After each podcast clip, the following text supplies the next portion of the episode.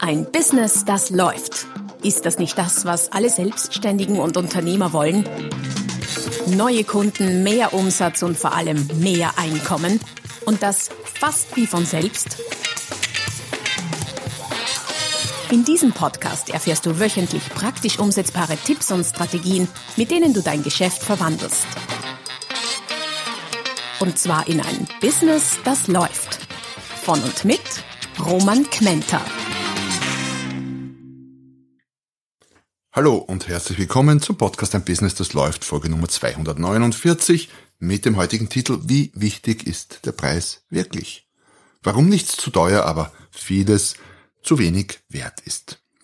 Der Preis wird in der Wirtschaft, im Verkauf, im Marketing über- und unterbewertet gleichzeitig, so paradox das klingt. Er wird zu wichtig einerseits und zu wenig wichtig andererseits genommen. Warum das so ist, wirst du heute im Podcast erfahren. Ich werde ein paar knackige Beispiele bringen, ein paar Sachen vorrechnen, um das auch zu belegen und gleichzeitig auch mit dir oder zu dir besser gesagt darüber sprechen, wie du das alles für dein Business profitabel nutzen kannst.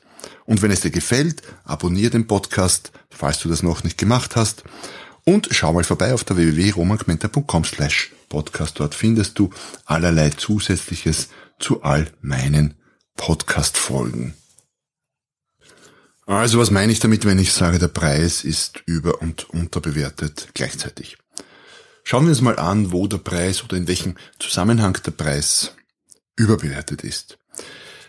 Zum Beispiel in diesem Zusammenhang, dass wenn es darum geht, etwa die Nachfrage zu beleben, lass uns mal annehmen, ein Unternehmen möchte mehr Umsatz machen, mehr verkaufen in irgendeiner Art und Weise, attraktiver werden, dann ist das erste in vielen, vielen Bereichen und Branchen und Unternehmen das erste, an dem gedreht wird, die Preisschraube. Und zwar normalerweise nach unten und nicht nach oben, wenngleich das Drehen der Preisschraube nach, Preisschraube nach oben ein Angebot oder ein Produkt durchaus attraktiver machen kann, weil es nicht nur den, quasi den Zusammenhang in der einen Richtung gibt, nämlich aus hoher Qualität, aus hoher Qualität folgt hoher Preis, sondern auch umgekehrt. Aus einem hohen Preis schließt man auf höhere Qualität. Quasi das Umgekehrte von was nichts kostet, ist nichts wert. Das heißt, Überbewertung zu starker Fokus auf das Drehen an der Preisschraube, als ob es nichts anderes gäbe, an dem man drehen könnte. Zumindest seitens Marketing, wenn es um Controlling geht und um Produktion, wird sehr gerne an der Kostenschraube gedreht, aber das ist nochmal ein anderes Thema. Dahinter versteckt sich natürlich oder verbirgt sich der Glaubenssatz, dass Kunden vor allem an einem interessiert sind, nämlich an einem niedrigen Preis. Und jetzt will ich gar nicht in Abrede stellen, dass Kunden nicht an niedrigen Preisen interessiert wären. Aber sehr oft nicht an absolut, sondern relativ niedrigen Preisen. Wir kaufen zum Beispiel sehr, oder ich kaufe auch sehr gerne Schnäppchen, die können richtig viel Geld kosten auch. Aber wenn ich weiß, ich krieg hier was Tolles um zwar einen hohen Preis, aber es ist trotzdem ein Schnäppchen, dann kann das schon Spaß machen. Das heißt, es geht mal nicht um die absolute Höhe des Preises, sondern immer nur um die relative. Wenn überhaupt. Und Studien belegen auch, dass auch im ganz normalen Bereich, mal von Schnäppchen abgesehen, Kunden äh, schon an niedrigen Preisen interessiert sind, aber nicht unbedingt und nicht äh, in erster Linie und nicht in allen Zielgruppen und nicht in allen Branchen und Bereichen. Ich habe da gerade so eine Studie, die in Supermärkten gemacht wurde, äh, im, im Gedächtnis. Und bei solchen scheint der Preis meistens oder der niedrige Preis oder der attraktive Preis meistens an vierter oder fünfter Stelle auf. Wenn ich natürlich jetzt Discounter bin, wie, wie Aldi oder Hofer, dann rückt wahrscheinlich bei meinem Zielpublikum der Preis weiter nach vor. Aber selbst da ist die Frage, ob es wirklich der Preis ist, der Nummer eins ist bei den Entscheidungskriterien. Frag dich einfach selber, wenn du in den Supermarkt gehst, ist es wirklich der Preis, warum du dorthin gehst? Wenn ich das für mich selber abchecke oder mich selber reflektiere, wir gehen jeden Samstag eigentlich in denselben Supermarkt oder in dieselbe zwei, drei Geschäfte, immer so in der Abfolge, und keines davon ist das billigste. Wir wissen natürlich, dass wir woanders Produkte, vergleichbare, ähnliche, gleiche Produkte billiger kaufen könnten. und tun das aber nicht aus verschiedenen Gründen. Ein Grund ist zum Beispiel, wir haben da, wo wir einkaufen, ein, ein tolles Sortiment, wir haben einen guten Parkplatz, wir kennen uns aus, wir finden alles, die Qualität ist gut und so weiter und so fort. Und da, all das sind Argumente oder Kriterien, die einen noch günstigeren Preis offenbar für uns aufwiegen. Jetzt muss man dazu sagen, ähm, wir verdienen nicht schlecht in dem, was wir tun. Daher können wir uns natürlich es uns leichter leisten als jemand, der vielleicht Mindestrente oder Hartz-IV-Empfänger ist. Ganz klar. Dennoch, für die aller, allermeisten äh, Zuhörer sowieso, vermute ich mal, aber auch in der breiten Bevölkerung, ist das ja durchaus so. Sprich, wir kaufen Dinge, obwohl wir wissen, das gäb's woanders auch günstiger. Sprich, der Preis ist nicht, so wie viele Unternehmen annehmen oder wie viele Verkäufer mir oft weiß machen wollen, das Wichtigste für den Kunden oder manchmal auch das Einzige, wie ich auch immer wieder höre. Was auch noch dazu kommt als Aspekt, wenn ich als Verkäufer oder als Unternehmen mit zu vielen oder zu starken Preisvergleichen ähm, konfrontiert bin, dann kann das natürlich schon auch branchenbezogen sein, hängt aber eben sehr oft damit zusammen, dass die Kunden zu wenig anderes finden, mit dem sie vergleichen könnten. Oder dass sie zu vergleichen heranziehen könnten. Muss ich ja vorstellen, ein Kunde muss ja, muss ja eine, oder will eine Entscheidung treffen für ein Produkt. Jetzt hat er A, B, C zur Auswahl. Wenn aus seiner Sicht äh, A, B und C in dem, was sie so zu bieten haben, plus minus gleich sind. Das können die Anbieter natürlich anders sehen. Aber was entscheidend ist, ist die Kundensicht. Und wenn der Kunde es plus minus als ähnlich bis gleich sieht und keine anderen Kriterien findet, an denen er seine Entscheidung festmachen könnte, dann bleibt letztlich immer der Preis über.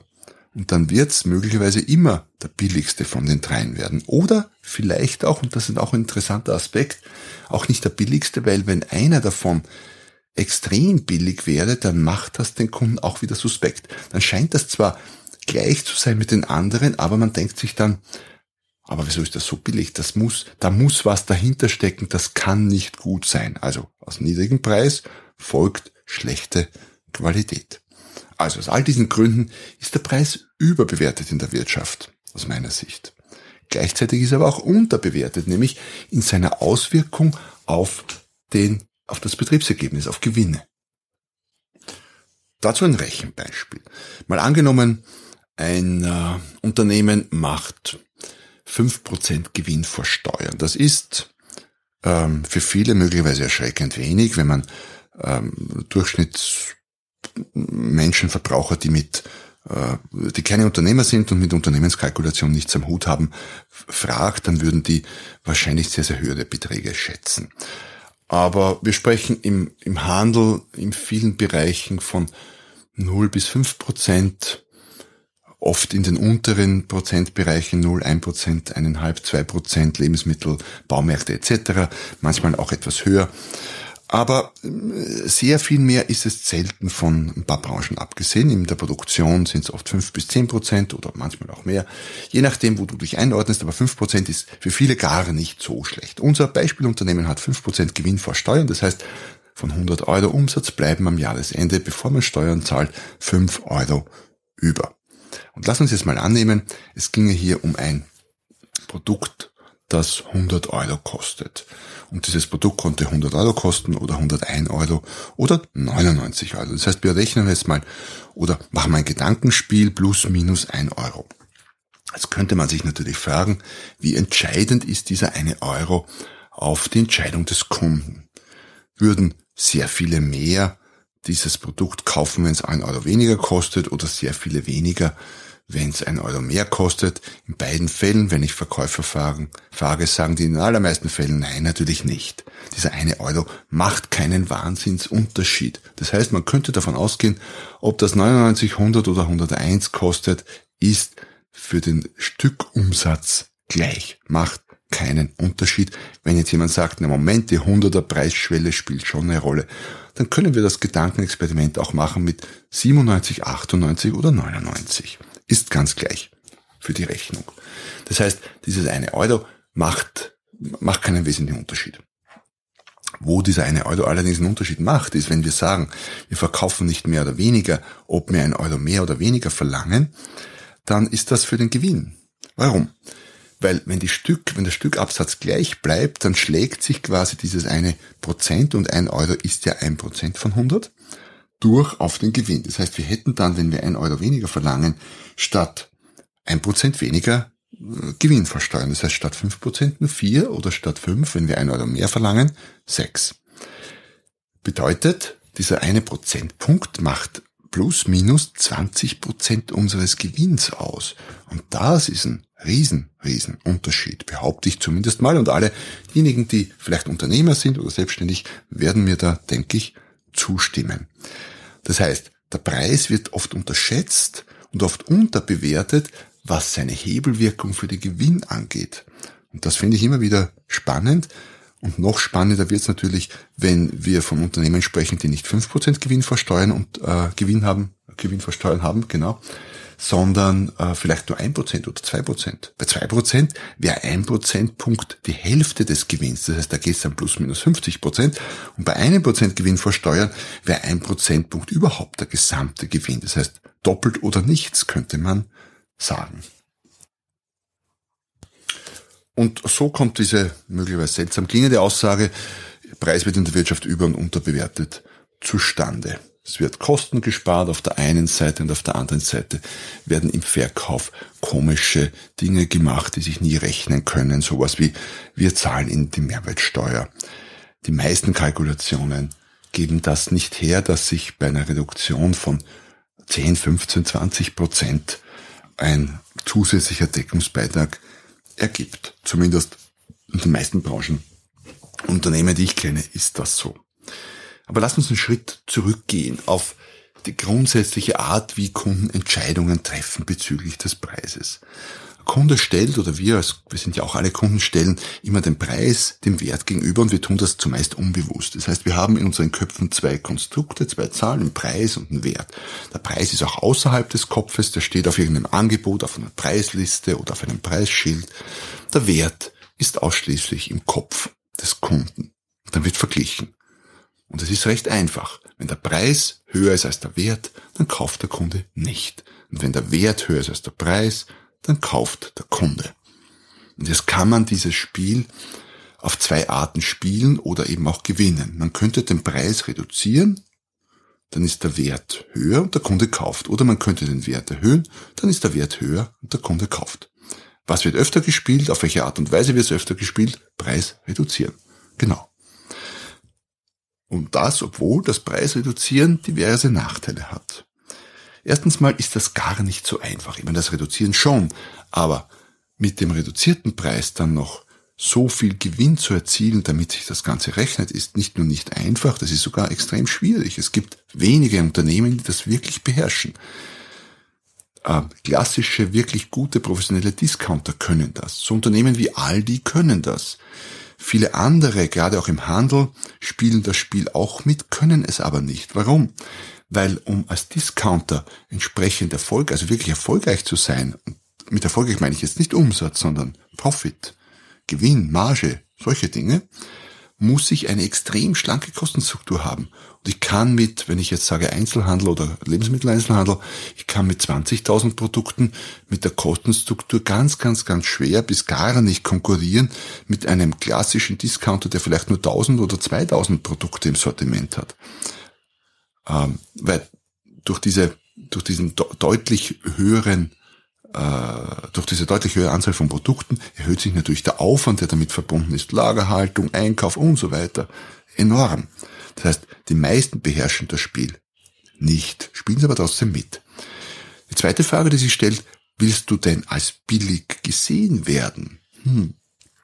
Also für mein Metier, nein, ich möchte nicht, dass irgendjemand sagt, hab den Herrn Gmenter eingekauft, war der billigste Vortragsredner, den ich weit und breit gekriegt habe. Oder der billigste Berater oder Trainer. Natürlich nicht. Damit will sich ja wohl, zumindest in meinem Metier, in meiner Branche, äh, niemand schmücken. Würde ich übrigens auch nicht empfehlen, zumindest nicht für Personenmarken oder personenfokussierte Positionierungen. Und das dritte ist, billig ist auch meist nicht nachhaltig. Wenn du heute der billigste bist in einem gewissen Bereich und es springt jemand anderer auf den Zug auf, dann bist du es bis morgen oder übermorgen. Irgend, wann ist jemand anderes billiger. Und dann könntest du natürlich wieder billiger sein und der andere wieder billiger und so weiter und so fort. Und diese Schraube dreht sich, äh, Spirale dreht sich in die absolut falsche Richtung und landet am Ende dort. Und manche Branchen sind dort, wo niemand mehr irgendetwas verdient, das nennenswert wäre. Also Preis reduzieren als eine Variante des Spiels.